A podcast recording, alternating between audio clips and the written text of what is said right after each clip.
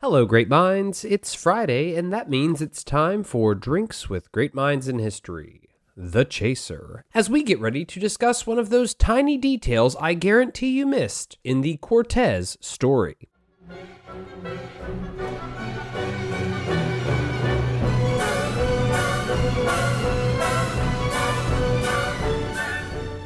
So, welcome to the show, everyone. It's a shitty reality, but the fact is, in every episode of Drinks with Great Minds in History, there are countless historical moments worth capturing that I just don't have any time to discuss. So, consider these episodes a brief look into one of those concepts. A quick overview of something that just didn't quite fit in the main story, like a chaser to the main drink. Dare I say, the perfect complement. In our inaugural Chaser episode, I figured we'd cover one of my favorite terms, a concept that you experience every single day that I'm experiencing right now, but most of us don't even know it. The Columbian Exchange. And I couldn't think of a better thing to chase this episode with than yo ho fucking ho, a bottle of rum. But first, it's some history for you, a reason to drink for me. It's the history of the great minds that made history come to be.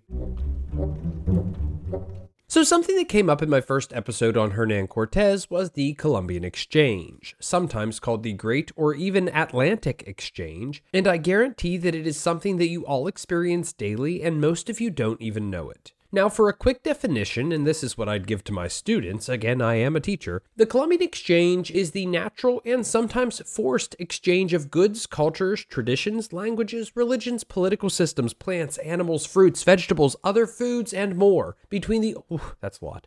Between the Old World, Europe, Africa, and Asia, and the New World, North and South America. This exchange happened, like I said, naturally for the most part, and took place over the centuries following Columbus's quote discovery or encounter with the Americas in 1492. And don't worry, I have plans to dive even deeper into that mess down the road.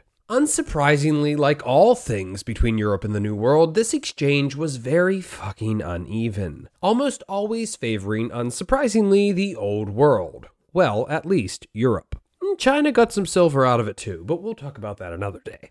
Plants being the most even of the exchanges, and food crops actually favoring the Americas. Some of the most impactful exchanges that were transferred from the Old to New World included eventual trade goods like sugar and coffee, as well as the labor systems that produced them. And here I am obviously trying to tell you that yes, the transatlantic slave trade was a product of the Columbian Exchange. Equally aggressive in its arrival was European Christianity, and in Cortez's world, that meant strictly the Roman Catholic Church. And damn, was it aggressive. But by far, it was disease that was the most devastating, uneven, and noticeable exchange that impacted the Americas. In some areas, killing more than 90% of the indigenous population. America is said to, however, have gifted Europeans with syphilis, but in return, they got plague, influenza, measles, malaria, and worst of all, smallpox. Disease made America ripe for European dominance and greatly contributed to the need for a new source of labor for which Europe turned to Africa. Keeping this quick and on a much less grim note, new food sources from the Americas like corn, potatoes, cassava, and peanuts revolutionized the diets of Europe, Africa, and Asia, leading to massive population surges and eventually aiding in European hegemony.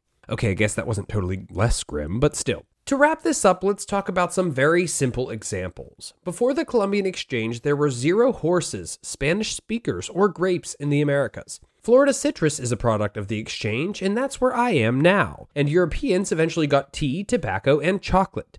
It was in the Americas that Europeans were able to mass produce coffee and sugar, of course at a terrible, inhumane cost, which allowed for popular and common consumption that still continues to this day. Not only that, but it was also Europeans that introduced Americans to social drinking, and thank God for that. So today I raise a glass of Kaniché rum, made in Barbados, stored in French wine barrels. This rum brings together so many aspects of the Columbian Exchange into one tiny shot glass.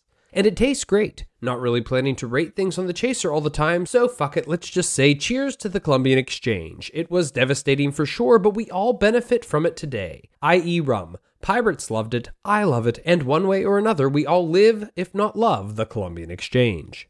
Cheers.